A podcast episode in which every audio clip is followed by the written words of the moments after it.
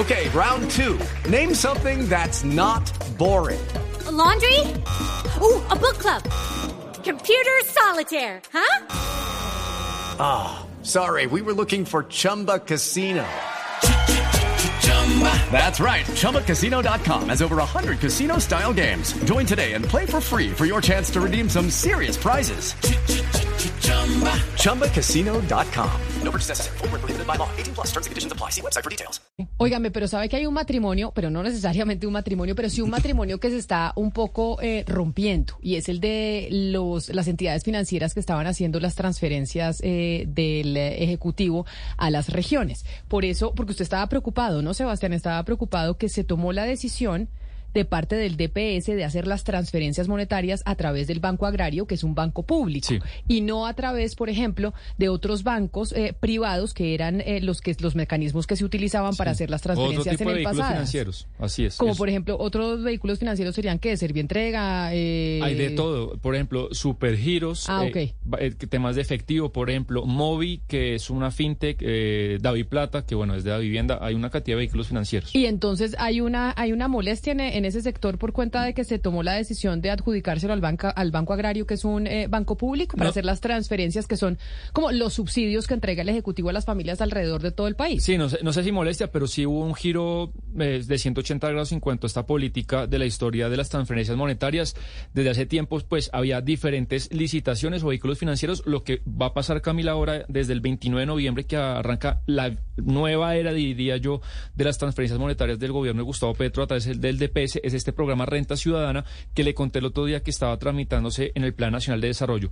500 mil pesos de pagos a cada dos meses eh, a través de la encuesta CISBEN número 4 del DNP y arranca una nueva era. Y eso es lo diferente, Camila, que ahora todo el giro, al menos de este subsidio, de pronto otros lo hacen los bancos, pero este subsidio, renta ciudadana, lo va a hacer absolutamente todo el Banco Agrario. Pues la doctora Cielo Rusín, que es la directora del DPS, del Departamento de Prosperidad Social, y está conectada con nosotros a esta hora. Doctora Rusín, que bienvenida y mil gracias por aceptar estar con nosotros, no solo por teléfono, sino también conectada a través de nuestro canal de YouTube de Blue Radio en vivo. Bienvenida. Muy buenos días Camila y muchas gracias por la invitación. Un saludo especial a toda la mesa y uh, me satisface mucho poder atender esas inquietudes que Sebastián ha manifestado. Antes de hablar del tema del banco del tema del banco agrario, expliquemos rápidamente para hacer un resumen la renta ciudadana de 500 mil pesos que arranca a, a partir del 29 de noviembre, como decía Sebastián. de abril. De abril. Ah, es que le entendí noviembre. Ah, A yo dije noviembre. Dijo Sí, noviembre. Ah, no, me patiné, no, Fabri. A ver, Este año, 29 qué de abril. A partir del 29 de abril, esa renta ciudadana, doctora Rusinque, le va a llegar a cuántas familias y cuánto cuesta entonces anualmente ese programa, como esa nueva era. Sí, pues lo primero, Camila, es que es un esfuerzo histórico, digamos, hay un aumento sustancial, no solamente en cuanto al beneficio y los montos que tradicionalmente recibían los beneficiarios en este tipo de programas, aspirando a generar ingresos que están en todos los escenarios por encima de la línea de pobreza, ingresos dignos que permitirán a los beneficiarios superar esta situación de vulnerabilidad, sino que el esfuerzo, digamos, presupuestal pasamos de un billón setecientos, eh, que era lo que anteriormente se estaba garantizando, a siete billones de pesos y pasamos de una cobertura de aproximadamente un millón novecientos mil hogares a tres millones doscientos mil hogares, que es lo que tenemos proyectado poder cubrir en este primer año de transición hacia la renta ciudadana. Yo quisiera aprovechar, Camila, para hacer una pequeña claridad. Es importante, digamos que hemos estado eh, haciendo como esa labor de comunicación eh, muy juiciosa eh, para que no se generen eh, falsas expectativas. ¿En qué sentido? Estamos haciendo un mejoramiento sustancial eh, para todos los hogares del territorio nacional. Es decir, anteriormente, bajo el sistema anterior, con las corresponsabilidades y con los requisitos y de la manera como estaba establecido este sistema, un hogar podía recibir un promedio entre 25 a 90 mil pesos había un promedio, digamos, este era el promedio de, los ingresos generados, eh, independientemente de, de la composición del hogar. Con esta nueva apuesta estamos garantizando que como mínimo en los hogares, en los territorios priorizados, van a recibir un ingreso de 160 mil pesos que eh, se verá aumentado hasta el tope de 500 mil pesos dependiendo de la composición del hogar y lo que estamos aspirando es a generar ese ingreso de los 500 mil pesos en los grupos poblacionales que se encuentran en extrema pobreza. hicimos una priorización, digamos, vista la limitante de recursos, a pesar de que acá el esfuerzo es que triplicamos la inversión y el presupuesto para este programa a 7 billones de pesos, sigue siendo poco para toda la necesidad que hay en Colombia. ¿Cómo hicimos para priorizar? Escogimos 466 municipios eh, según lo que nos arrojaban los mapas de hambre, es decir, según lo que arrojaban los índices de desnutrición, es decir, los territorios que están viviendo en este momento una crisis humanitaria en razón a la falta de recursos. Y para esos territorios, digamos, hay una priorización para los hogares en extrema pobreza. Es allí, digamos, donde va a llegar la mayor parte de estos ingresos de 500 mil pesos mensuales que al ser pagados bimestralmente, pues eh, estamos hablando que van a ser por el orden del millón de pesos. La claridad, ¿por qué? En el resto del territorio nacional y de todas maneras, incluso en esos territorios priorizados, eso depende del cumplimiento de corresponsabilidades y de la composición del hogar. Eh, esto para, digamos, acá es una, es una política pública que tiene un enfoque diferencial, que va principalmente orientada hacia madres cabeza de familia estadísticamente también sabemos que son más del 80% em, de los hogares en extrema pobreza están liderados por una mujer y la composición del hogar en función si tienen uno, dos o tres niños, si cumplen las corresponsabilidades en salud y educación. ¿Y eso por qué? Porque es el marco legal provisional, por eso hablamos de un tránsito, que nos ofrece el anterior programa de Familias en Acción, digamos, mientras que el Plan Nacional de Desarrollo nos permite, nos da la capacidad legal para crear nuestras propias corresponsabilidades y nuestro propio programa. Directora Rusinque, eh, el Banco Agrario cuando comenzaron las transferencias en el Estado colombiano, pues hacía eh, esto después del segundo gobierno de Juan Manuel Santos, se abre a licitación a, participación de otros vehículos financieros y le quería preguntar por qué usted tomó la decisión pues de hacer un contrato interadministrativo con el Banco Agrario eh, cuando el Banco Agrario participó en las licitaciones de los últimos subsidios y no ganó ninguna licitación. ¿Usted por qué toma esa decisión? Bueno, eh, lo primero es hacer una serie de precisiones, Sebastián. Eh, yo creo que es importante que tengas presente que aquí, como desde el 2015, exactamente creo que fue este que se creó, eh, una entidad que se llama Colombia Compra Eficiente. Es a través de esa entidad y, digamos, un instrumento de agregación de demanda en el que normalmente se convocan a las diferentes entidades financieras para que hagan su oferta, digamos, para aplicar a este tipo de garantía que se da por parte del Estado. Eso lo que hizo fue facilitar, no era licitación, Sebastián, al contrario, digamos, esto ya no, se manejaba mediante ley 80, sino lo que hacía era un proceso mucho más ágil, ya no de tres meses, sino digamos que prácticamente en el término de 20 días uno podía escoger según o puede escoger según las mejores condiciones que se brinde en ese instrumento de agregación de demanda. ¿Qué encontramos el presente año? Y eso todo se puede consultar, verificar. Yo, la verdad, pensé que eso se había mirado en detalle para antes de hacernos las críticas.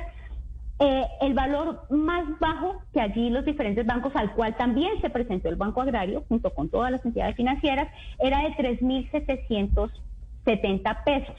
Eso, de hecho, allá tienen un instrumento, es una especie de simulador que nos permite saber cuánto es lo mínimo que estas entidades nos ofrecían por esa dispersión. Claro, pero me, me Valga la pena, que pena, es que directora, usted me está diciendo que no me, bueno, siga, pero me dice que no nos o que no nos preparamos, pero Colombia Compra Eficiente es un simulador, no hay nada más cercano a los precios de mercado que las últimas licitaciones del DNP y del DPS. No, eh, Sebastián, por eso ahí tienes un error y permíteme te explico. No se estaban haciendo licitaciones desde el 2015, lo que te estoy explicando.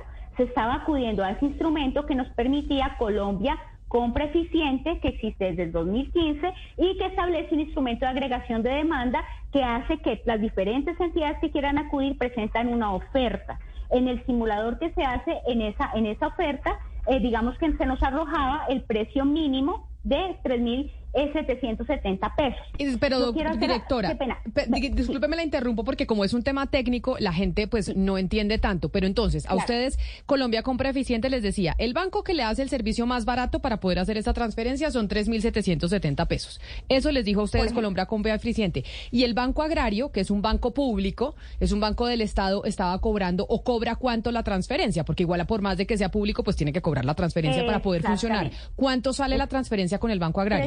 3.200 pesos. 3.200 pesos. Además, Camila, porque, valga decir también, el, el, promedio de lo que tradicionalmente, y también lo pueden verificar, se estaba pagando por ese pago, eh, por esa transacción era de 4.500. O sea, antiguamente las transferencias monetarias que las que utilizaban los bancos, no sé, Bancolombia, la vivienda, el eh, Banco Santander, los bancos que hay aquí en Colombia, se utilizaban esos bancos y al Estado para hacer el, el traslado de los 200 mil, 300 mil, lo que fuera que se le diera de subsidio a las familias, le tenían que pagar por transacción a los bancos una comisión de 4 mil pesos más o menos.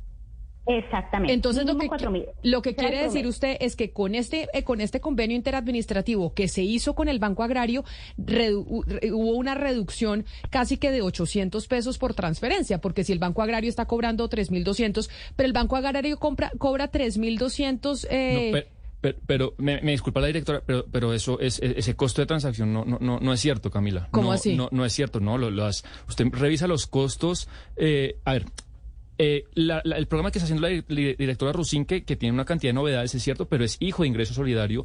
Y usted revisa. No, para nada, no tiene nada que ver con ingreso solidario. No, pero, pero, hay un montón de datos, doctora Rusinque, un montón de datos que, que, son eh, hijos de, de, de número 4. O sea, hay un montón de datos que hoy el Estado, pero directora, hoy el Estado colombiano hoy tiene una cantidad de datos en 2021 que no tenía en 2019 por la pandemia. Digamos, eso, no, no, no, no. A ver, a ver si me permite. Directora, déjeme, terminar. Lo que le estaba diciendo, uno coge, y también eso, esa información es pública, los costos de transacción de los operadores de ingreso solidario, de tanto de las fintech como de David Plata. ¿Cuánto eran? Dígame, ¿cuánto cobraba la eh, transferencia? Depende, pero máximo mil, no, 1.300 mil pesos, pesos. Camila, pero si me permites explicarte para por Pero no valía cuatro mil pesos, directora. Claro, a ver, Camila, ¿puedo explicarme? La idea es que yo aclare, ¿cierto? Sí, señora. Te quiero sacar a ti de la confusión, Sebastián. Mira, ingreso solidario fue un ingreso que se consiguió en el marco de la pandemia para mitigar los efectos de la pandemia. No fue un invento en Colombia, eso prácticamente yo creo que en buena parte de los estados del mundo se dispuso ese ingreso. Valga decir que prácticamente todos los estados lo terminaron ya el año pasado. Creo que el único que lo tiene vigente es Panamá eh, y digamos que fue un ingreso preconcebido de manera temporal con unos criterios y una focalización muy diferente a lo que estamos haciendo y en ese momento fue una política de Estado al ser una política de Estado que podía en el marco de una situación de emergencia como fue la pandemia, ellos obligaron, digamos, el Estado podía decirle al banco limitarle cuánto, cuánto con cuánto tenía que garantizar esa transacción. No estamos en una situación de estado de emergencia, no podríamos bajo ninguna naturaleza ni ningún banco nos aceptaría en ese momento que les digamos que nos tiene que dejar el precio de la transacción a mil pesos y de hecho los bancos en total libertad presentaron sus ofertas a ese instrumento de Colombia Compra Eficiente, en ese instrumento de agregación de demanda, eso es lo que nos reporta el simulador. Ahora, Camila, si me permite, no solamente nos basamos en el valor, ese es un primer, digamos, es una primera medida. Acá también tuvimos en cuenta como criterios la cobertura, la calidad y la experiencia. ¿Y por qué la cobertura, Camila? El Banco Agrario era la única entidad que nos garantizaba una cobertura para municipios, corregimientos e incluso territorios indígenas. Otros bancos, no voy a mencionar cuáles, digamos que nos garantizaba ese, eh, por ejemplo, había otro que nos garantizaba la cobertura nacional, que se comprometía a esa cobertura nacional, el costo era 10 veces más. Y otros que no tenían la cobertura nacional tampoco, digamos, no, no solamente no cubrían el territorio, que tenían un precio que se asemejaba, pero que igual era más caro que este que nos daba el Banco Agrario, eh, digamos, no nos, ni siquiera nos aseguraban el 100% de la cobertura. Entonces, eso también fue un criterio, la cobertura. En cuanto a la calidad, si me permite, el Banco Agrario, yo creo que hay como un prejuicio que el Banco Agrario fue ese banco como que se quedó atrás en el tiempo, ha venido de un proceso de modernización y en la actualidad tiene presencia en 700, tiene oficinas, tiene más de 700 oficinas principales tiene aproximadamente 115 oficinas eh, adicionales, también tiene cajas extendidas y también tiene un proceso de, estos de nuevas tecnologías que permite, si me permiten, al beneficiario, eh, a partir del momento, digamos que la bancarización para el beneficiario se hace automáticamente bajo la condición que haga una aceptación eh, vía telefónica y a partir del momento que hace la aceptación se genera un código con el cual puede pero, directora, hacer su cobro. Pero directora, usted está diciendo, usted está poniendo en, palabras como si fuera o un operador o otro, nos dice el Banco Agrario versus A, B o C, cuando muchísimos subsidios de la historia han tenido una cantidad de operadores. Claro. Lo que, o sea, es que, pero lo que dice, pero, no, y, y, pero déjame, déjeme, yo le, yo le medio, es que lo de la cobertura es muy importante porque es que tengo, tengo acá, tengo acá la oferta eh, que le hace el Banco Agrario al Estado colombiano. Ok, ¿cuál es la oferta? Y la oferta, eh, lo que dice la doctora Rosín, que es verdad, ahí sale la cantidad de sucursales que tiene, pero usted coge, desagrega toda la red eh, que le va a brindar a los colombianos en materia de subsidios el Banco Agrario y se tiene que apoyar en un 80% de privados. Acá los tengo. No es cierto. Pero, directora No cierto. acá, Sí tengo, pero acá tengo la oferta, si usted me permite leer, vea, dice, oficinas, como usted dijo, del, eh, del Banco Agrario, 793 sucursales, pero usted baja después de los cajeros y las sucursales y en la oferta que ellos le hacen a ustedes, por, por ejemplo, está corresponsales Movirred, Movirred es privado, corre- corresponsales Carvajal, corresponsales Reval, corresponsales E-Pago, corresponsales Punto de Pago, corresponsales, es decir, lo que va a hacer el Banco eh, Agrario es que no tiene la capacidad para todo lo que ofertó es es pagarle a los privados Claro, para que pero haga si, todo pero eso. si así todo, que es lo que yo le entiendo a la doctora Rusinque, doctora Rusinque, sale más barato el Banco Agrario, ¿por qué no contratar al Banco Agrario? Es que no Por más de, eso- pues eso es lo que acaba de decir Gracias, ella, yo no, yo no tengo ni idea. Yo, estoy oyendo lo que dice la doctora si Rusinque. Porque por es que incluso Sebastián, a Sí, medida que va mirando y me alegra que esté verificando esta información, él se va dando cuenta, por ejemplo, que aquí no estamos diciendo, como afirmaba Sebastián al comienzo de esta entrevista, que es que solamente nos vamos con el Banco Agrario como si tuviéramos acá un- una cuestión de veto, pues, Pe- para pero ellos a los subcontratan. privados o los posibles aliados. Permíteme, por favor, Sebastián, el Banco Agrario evidentemente evidentemente y excepcionalmente en- se puede apoyar en aliados, incluso yo sé que van a mirar a ver si pueden hacer en el proceso de bancarización, mira, hay, hay varias etapas. Una primera se está verificando cuántos de esos beneficiarios tienen ya cuenta en el Banco Agrario, y eso es una, una cifra, digamos, es, una, es un monto no menospreciable. Después la segunda etapa se va a mirar cuáles están bancarizados y ellos miran allá cómo se apoyan también para hacer en esto, mientras se va haciendo el proceso de bancarización, se va complementando cómo se apoyan en esos aliados. Incluso por esas empresas de giros que tú mencionabas, que eventualmente Pero tienen claro, una pero eso demuestra que el Banco Agrario no tiene la capacidad para, para, para, para desarrollar el programa, porque lo que tiene que hacer es subcontratar con los privados que no pudieron, que no participaron del proceso. Es que acá tengo, eh, directora, me perdona la insistencia, acá tengo la, la propuesta que hace. En un 80% de todo es con, No es eh, es con fintechs, pero si acá lo tengo, es con fintechs, es no con, es es con en ninguna parte se va a decir que el 80% Pero- es con fintech, Sebastián. No, no, no, no, un por favor, 80% son lo que fin- en un está ahí, 80% pero lo estás son privados. sin ningún- ¿Cuál es tu fundamento para decir que el Ac- 80% se mire, basa en fintech, Sebastián? acá lo tengo, mira, por ejemplo, Pero, pero, pero dígale usted ejemplo, qué tiene banco- ahí, qué documento tiene, porque dice el, la- el documento de la oferta que le hace el Banco Agrario a- ¿y en al dónde DPS. dice el 80%? ¿Hay alguna el 80% se va a Mire, acá, en di- otro? de- directora, dice, por ejemplo, oficinas del Banco Agrario, que obviamente eso es del Estado y es propio, 793. Ca- Cajeros automáticos del Banco Agrario, 816. Después usted baja el tercer, el, el- el- el tercer vehículo financiero que, es la oferta que le hacen ustedes, cajeros automáticos Red Verd. Esos son las- la- los, los cajeros verdes que todos usamos. Eso, eso- Servibanca, es eso, ¿no? Los Sí, verdes. eso, eso- eso es un costo que se tiene que pagar y que eso no es del Solo- Banco Agrario. Sebastián, Corre- acá no se- corresponsal móvil red. Esa, es- ese corresponsal móvil red que tiene 503, ese es privado, directora. Pero entonces usted lo que está diciendo, eso, Sebastián, para yo entenderle, doctora Rusinque, pues porque estoy tratando de, de hacer la traducción, es que acá se hizo un convenio interadministrativo entre el DPS y el Banco Agrario para hacer las transferencias monetarias de este programa que se llama Renta Ciudadana. Ciudadana, 500 mil pesos a las familias. Si no se hubiera hecho un convenio interadministrativo, se habría hecho una licitación. Y Hello, it is Ryan, and we could all use an extra bright spot in our day, couldn't we? Just to make up for things like sitting in traffic, doing the dishes, counting your steps, you know, all the mundane stuff. That is why I'm such a big fan of Chumba Casino. Chumba Casino has all your favorite social casino style games that you can play for free anytime, anywhere with daily bonuses. That should brighten your day a little. Actually, a lot. So sign up now at chumbacasino.com. That's chumbacasino.com. No purchase necessary. VGW Group. Void were prohibited by law. See terms and conditions. 18 plus. ahí habrían podido participar fintechs, bancos privados. Y el Banco Agrario también. Y el Banco Agrario también. que puede tener en algunos lugares, como dice la directora. ya una primera precisión. Es que ah, desde el 2015, yo creo que no estoy, no, no creo estar hablando en vano, yo creo que nos estamos escuchando. No se hace licitación. hacía licitación. Ok, entonces se por- acudía al instrumento de Colombia Compra Eficiente, que lo que hace es un instrumento de agregación de demanda, donde todos ofertan, que eso se hizo, el Banco Agrario fue uno de ellos, y es allí donde en términos de valor, el Banco Agrario nos permitía y nos ofrecía un mejor precio digamos, ya la cuestión de la, digamos, no tenemos acá, no podemos decirle al Banco Agrario, no, no puede eh, apoyarse en un aliado o no De puede acuerdo. hacer eh, eh, eh, acuerdos interbancarios incluso para los que ya están bancarizados. Digamos que a nosotros que, eh, quien nos responde es el Banco Agrario, pero es que no me han permitido mostrarles, yo iba, eso fue en términos de valor, ya lo expliqué por qué, de cobertura. Ya le expliqué por qué. De hecho, hay más de 400 municipios donde solo tiene presencia el Banco Agrario. Y ahí nos podemos devolver a la primera parte de esta presentación, tener en cuenta que acá priorizamos 466 municipios basados en mapas de hambre, donde eh, van a recibir, van a ser priorizados y van a recibir la mayor parte de, digamos, de, los beneficios de mejoramiento que va a estar por el orden de los 500 mil pesos en función a la, eh, la composición del hogar. Y quiero ser insistente en el sentido de que no todo el mundo recibe los 500 mil pesos es de acuerdo a la composición del hogar y evidentemente el mayor ingreso va a estar para esos municipios priorizados.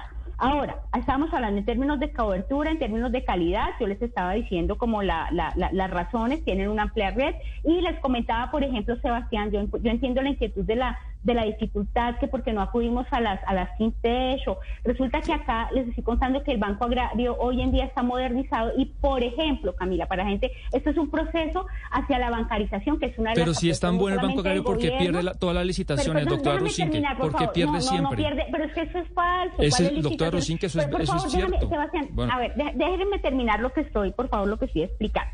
Entonces, el, el Banco Agrario tiene esa posibilidad también de generar la bancarización. Y cuando hablamos de bancarización formal, cosa que no ofrecen las fintech, estamos hablando que ese beneficiario puede acceder a toda la gama de servicios del sistema bancario, por ejemplo, en materia de crédito, tener una historia bancaria, etcétera, y además esto redunda en la inclusión financiera, que eso es también una, una digamos, eso, eso es algo que... Pero sobre ese punto que usted está diciendo, doctora Rusín, ¿qué quiere decir? E, eso que está diciendo, usted dice, tal vez las otras, los otros bancos, las otras compañías, cuando prestaban el servicio, no, no dejaban simplemente al usuario con entregaba, le entregaban su plata y punto. Ese usuario no tenía la posibilidad de tener una cuenta de banco, de tener otros servicios, de que por de pronto aplicara un crédito, etcétera, etcétera. Y ese es un punto que ustedes en el DPS tuvieron en cuenta. Pero ahí entonces eh, entro yo. Estoy mencionando algunos de los nuevos puntos que no me ha dejado, digamos, mencionarse no, porque no es solamente el valor, que ya lo demostré, el costo no sale menor. No es menor, doctora Rosin, que usted me disculpa insistirle, no es menor. 3.200 pesos, ningún otro banco, ningún otro doctora eh, sistema financiero nos garantizaba ese costo. Doctora Rusinque, le puedo pasar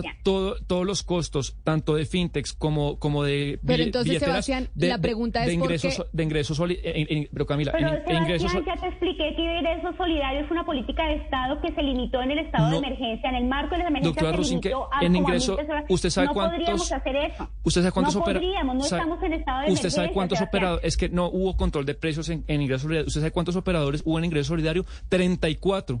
Hubo 34. ¿Usted sabe cómo, cómo fue posible, que eso hay que preguntárselo, eh, yo, yo creo que usted lo debe saber porque en- bajo la responsabilidad que tiene, cómo fue posible que el Estado colombiano duplicara los beneficiarios de, de subsidios en tres meses de lo que hizo en 10 años? Que de me hecho- que de gracias por esas inquietudes. Lo hizo eso por- ¿sabe por qué- sabe cómo lo hizo? claridades, Si me permites Y eso lo- hacerlas, Sebastián, porque estás desinformando. No, no, señora, de, doctora Rosinque, déjeme- termino este punto, pero, termino este ¿puedo punto muy rápido para explicarle a la gente. En 10 años había una cantidad de programas, en especial Familias en Acción y eso.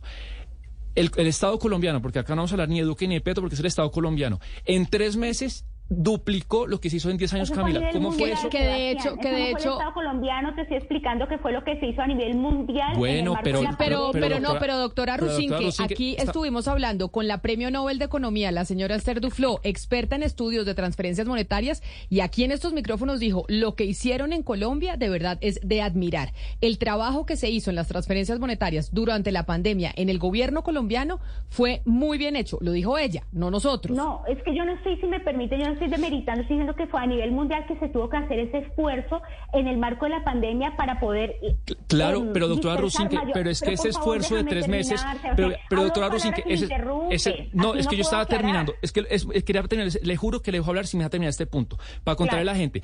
En esos tres meses, Camila, se, se duplicó lo que se hizo en 10 años. ¿Cómo se hizo eso? Con 34 operadores de diferentes características. La persona que, que diseñó ese modelo se llama Ana María Prieto, que se ganó el premio más prestigioso de economía de Colombia por ese, por, por ese modelo. Y se duplicó en tres meses lo que se hizo en 10 años. Ahí ya hay un Era mi punto, error, doctora eh, eh, Rusinque. Y Estás ya. y yo con mucho gusto te explico. Los operadores no son los encargados en establecerte así quiénes son los beneficiarios. Eso sería un exabrupto. No. Quien determina la- Pero- el- pero ver, encontraron al- encontraron al- favor, al- me dijiste que me bueno. ibas a dejar hablar, Sebastián. Sí, es imposible así. Camila, por favor. A ver, la escuchamos, Sí, doctora. Rusinque. Muchas gracias, muchas gracias. Una cuestión fue el marco de la pandemia. Este esfuerzo se hizo a nivel mundial en gran parte de los países, sobre todo los países en vía de desarrollo, garantizaron este sistema de transferencia y evidentemente en cuestión de pocos meses tocaba o tocaba ampliar la cobertura para mitigar un poco los efectos de la pandemia. Entonces, lo que yo estoy hablando es en cuanto a costo. Claro, acá se hizo un esfuerzo, pero valga decir que no son las bases de datos que hoy en día estamos utilizando, que nosotros nos estamos basando ese por ahora este mejoramiento lo hacemos bajo los criterios del marco legal de familia en nación, que es muy diferente al ingreso solidario. Y valga decir que es que el ingreso solidario no llegaba a los hogares en pobreza extrema, en, los hogares, digamos, más vulnerables, el ingreso solidario cubría, tenía un espectro mucho más amplio, incluso hogares del grupo C recibían este ingreso y claramente nosotros no podemos apuntarle, era un ingreso menor en términos de cuantía, pero que además no tenía unos criterios tan rigurosos porque su apuesta era otra, era una forma de reactivar la economía y de mitigar efectos de pandemia para un grupo poblacional mucho más amplio. evidentemente el ingreso además fue, fue mayor en ese momento para la pandemia, eso fue a nivel prácticamente mundial que se tomó esta medida. ¿Qué estoy diciendo acá? ¿Quién establece quiénes son los beneficiarios? No son los operadores, Sebastián, eso sería un exabrupto, eso lo establece el Estado. Vamos a abarcar con tales criterios a tales y tales personas y los que cumplan esa priorización les vamos pero, a dar. Pero los tentáculos son, los otros criterios, Sebastián. Acá es extrema pobreza, pobreza extrema. Y, no nos basamos para nada en esa, lo, que se hizo en, ingreso solidario. Mal podríamos hacerlo. Acá es lo que se nos dicen. La encuesta 4 del CISBEN que la metodología más avanzada que nos permite medir pobreza multidimensional, sea la oportunidad para, por favor, invitarlo, porque es que sería bueno que yo pueda dar un poquito de información a la ciudadanía que no se escucha, que es importante tener esa, esa, esa encuesta actualizada. Dentro de esta apuesta, Sebastián, es algo que también inédito, que no se había hecho, que es histórico. Hemos hecho una campaña antifraudes eh, que estamos cruzando por primera vez muchas fuentes de información y de bases de datos. ¿Y qué nos arroja esto, Sebastián? Que incluso en familias en acción, que se supone que hay unos criterios de priorización, que eso está también llamado a llegar a esos hogares en pobreza extrema, resulta que al hacer cruces de, que no se habían hecho, por ejemplo, con ADRES, con fondos de pensiones, en fin, encontramos que hay familias que no cumplen con esos criterios y que estaban aspirando que recibían. Do, este doctora Rosini, para no hacerlo muy largo, y, y hacemos una conclusión para, para no hacerlo muy largo y que no sea su, su, palabra contra la mía. Ah, una última pregunta y que quede consignado. Eh, y además, muchas gracias por su, por su decencia en responder todo. Usted me está diciendo entonces, y para mañana yo acá traigo el programa la, tarea, y si yo me equivoco, digo que me equivoqué y no pasa nada. Usted me está diciendo que para este programa renta ciudadana, los servicios tanto FinTech como David Plata o Nequi le cobraban por transferencia en Bogotá en Bogotá, porque yo no voy a hablar de un municipio categoría 6, hay diferentes eh, complejidades. Para Bogotá, que es un tercio de los beneficiarios, le cobraban cuatro, pero doctora Rosique, para que usted me responda. pero Sebastián, es que venga, yo le digo una cosa. mil pesos. pero eso es lo que dice ella que le decía Colombia como presidente. 3.770, no 4.000. Bueno, 3.700. Era lo que, el promedio de lo que pagábamos anteriormente en, este, en estos programas. Acá el precio del simulador, el mínimo precio era 3.770 y con un inconveniente además que no nos cubrían, por ejemplo, el que nos, uno de los que nos cubría el territorio nacional, el costo era muy superior. Listo, entonces... Pues claro que si yo te invito, eh, de hecho te lo agradezco, que revises el instrumento de agregación de demanda, que hagas un comparativo y ahí vas a comprender cómo... Porque es que compra, Colombia compra eficiente no es lo más eficiente la mejor opción no la daba el Banco Agrario y adicional a esto, pues todo esto que he venido comentando en términos de cobertura, de inclusión financiera. Y yo ahí le tengo la última pregunta, doctora Rusinque, porque yo la entendí. O sea, yo la entendí. Yo sé que Sebastián toca averiguar entonces con el gremio. Preguntémosle a quiénes agremian, bueno, la Sobancaria, los de las fintech, Asofintec, sí, Cabrao, alguna claro, así. Pero es que ahí, ahí, queda, Camila, que es otra eh, divergencia que tengo con la doctora Rusinque. Colombia Confre Eficiente no es el mecanismo pero lo, pero, mejor pero, Sebastián, pero para Sebastián, conocer precios de mercado. Claro, no pero, es mejor, es un pero lo que dice la doctora Rusinque es que desde el 2015 se hace a través de Colombia Compra No, sí, Eficiente. bueno. Eso es lo que dice ella. Yo no tengo ni idea. Te estoy- te- lo estoy Entonces- diciendo públicamente, Sebastián, y te estoy invitando a que por favor Claro.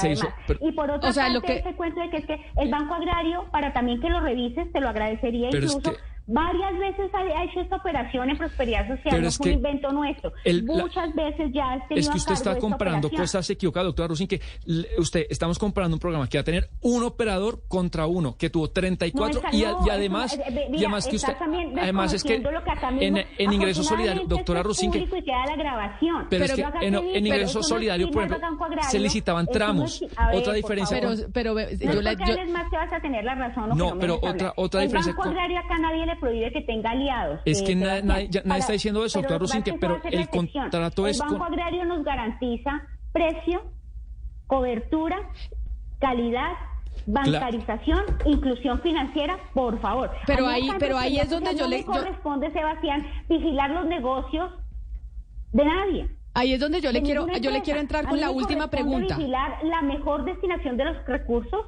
Claro. en términos de eficacia, en términos de transparencia y en términos de cobertura. Sobre Es eso que usted está diciendo, doctora ahorrar y Rusinque- pueda garantizar mayor cobertura, pues ahí van a estar los esfuerzos de esta entidad, que es lo que nos corresponde como Estado. Y yo le tengo ahí una última pregunta agradeciéndole su tiempo y seguramente vamos a seguir indagando sobre cómo ha sido este proceso y cómo será, porque finalmente son las transferencias monetarias a las familias más pobres. Y eso usted dice, el Banco Agrario además me garantiza otros servicios y es bancarizar a esta gente, cosa que no me lo hacen los otros operadores. Esto también tiene, como todo en la vida, pues un componente ideológico y una un componente de decisión política de cómo se quiere manejar el Estado. Y eso lo viene anunciando el presidente Gustavo Petro incluso desde la campaña. Acá hay una intención también de parte del gobierno nacional, y corríjame usted si estoy equivocada, en fortalecer el Banco Agrario, en fortalecer la banca pública.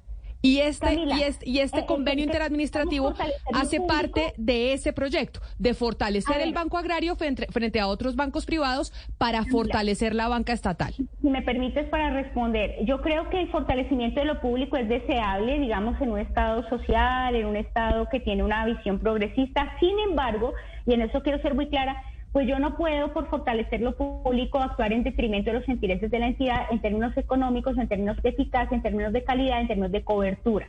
Aquí lo que primó fue una decisión técnica basada en argumentos y en hechos objetivos en cuanto a la viabilidad y el mejor servicio para lo que corresponde a la misionalidad de esta entidad por parte del Banco Agrario. Ese fue el criterio. Yo mal podría, y eso sí sería de lo más torpe y de hecho sería, es decir, no sería muy, muy responsable por querer eh, en, en abstracto fortalecer lo público, entregarle una operación a un, a, una, a un organismo que no tuviera la capacidad o que no me ofreciera mayores condiciones. A mí acá lo que yo tengo que vigilar es la mayor eficacia y el uso adecuado de los recursos. Esa es mi prioridad. Pues doctora Cielo Rusinque, directora del DPS, del Departamento de Prosperidad Social, que acaba de lanzar este programa que empieza a operar el 29 de abril, 500 mil pesos para familias. ¿Eso es CISBEN qué? ¿Cuatro? Sí, Camila, ¿y puedo hacer una cuñita si me permite? Claro que sí. Invitar a las familias, a los beneficiarios. Estamos en proceso de inscripción también para esa jornada pedagógica que va a orientar el presidente Petro eh, el 29 precisamente. Entonces estamos invitando a los beneficiarios de Bogotá y los municipios circunvecinos a que, se- a que se inscriban eh, con sus niños de 5 a 14 años y pues es como, como digamos es la jornada en la que vamos a contar el alcance, eh, la visión que tiene este programa. También es un poco para orientar a las familias en cuanto a el uso adecuado y lo que esperamos también de que se haga ese recurso. Y pues básicamente y también, Camila, y me perdonas otra cuñita, hay mucha inquietud en cuanto a familias que no alcanzaron a inscribirse, porque esto se basa por ahora, la base legal es la, la metodología de familias en acción, la fase 4. Vamos a abrir un proceso de inscripción, en los próximos días anunciaremos y eso se va a extender como hasta mediados de junio. Entonces, para que haya una tranquilidad en el sentido de que sabemos que hay nuevos hogares que van a ingresar y además que en la medida que detectemos anomalías con este proceso de cruce de cuentas, con esa eh, campaña anticolados o antifraude, pues la idea es que ese recurso no lo vamos a guardar, sino que eso nos va a permitir llegar a impactar más familias. Doctora Cielo Rusinque, directora del DPS, mil gracias eh, por su tiempo, por la discusión y sé que está abierta para que cuando tengamos más preguntas volvamos a hablar con usted. Feliz día. Lucky Land Casino asking people what's the weirdest place you've gotten lucky? Lucky? In line at the deli, I guess? Aha, in my dentist's office. More than once, actually. Do I have to say? Yes, you do. In the car before my kids' PTA meeting. Really? Yes. Excuse me, what's the weirdest place you've gotten lucky? I never win and tell. Well, there you have it. You can get lucky anywhere playing at LuckyLandSlots.com. Play for free right now. Are you feeling lucky? No purchase necessary. Void where prohibited by law. 18 plus. Terms and conditions apply. See website for details.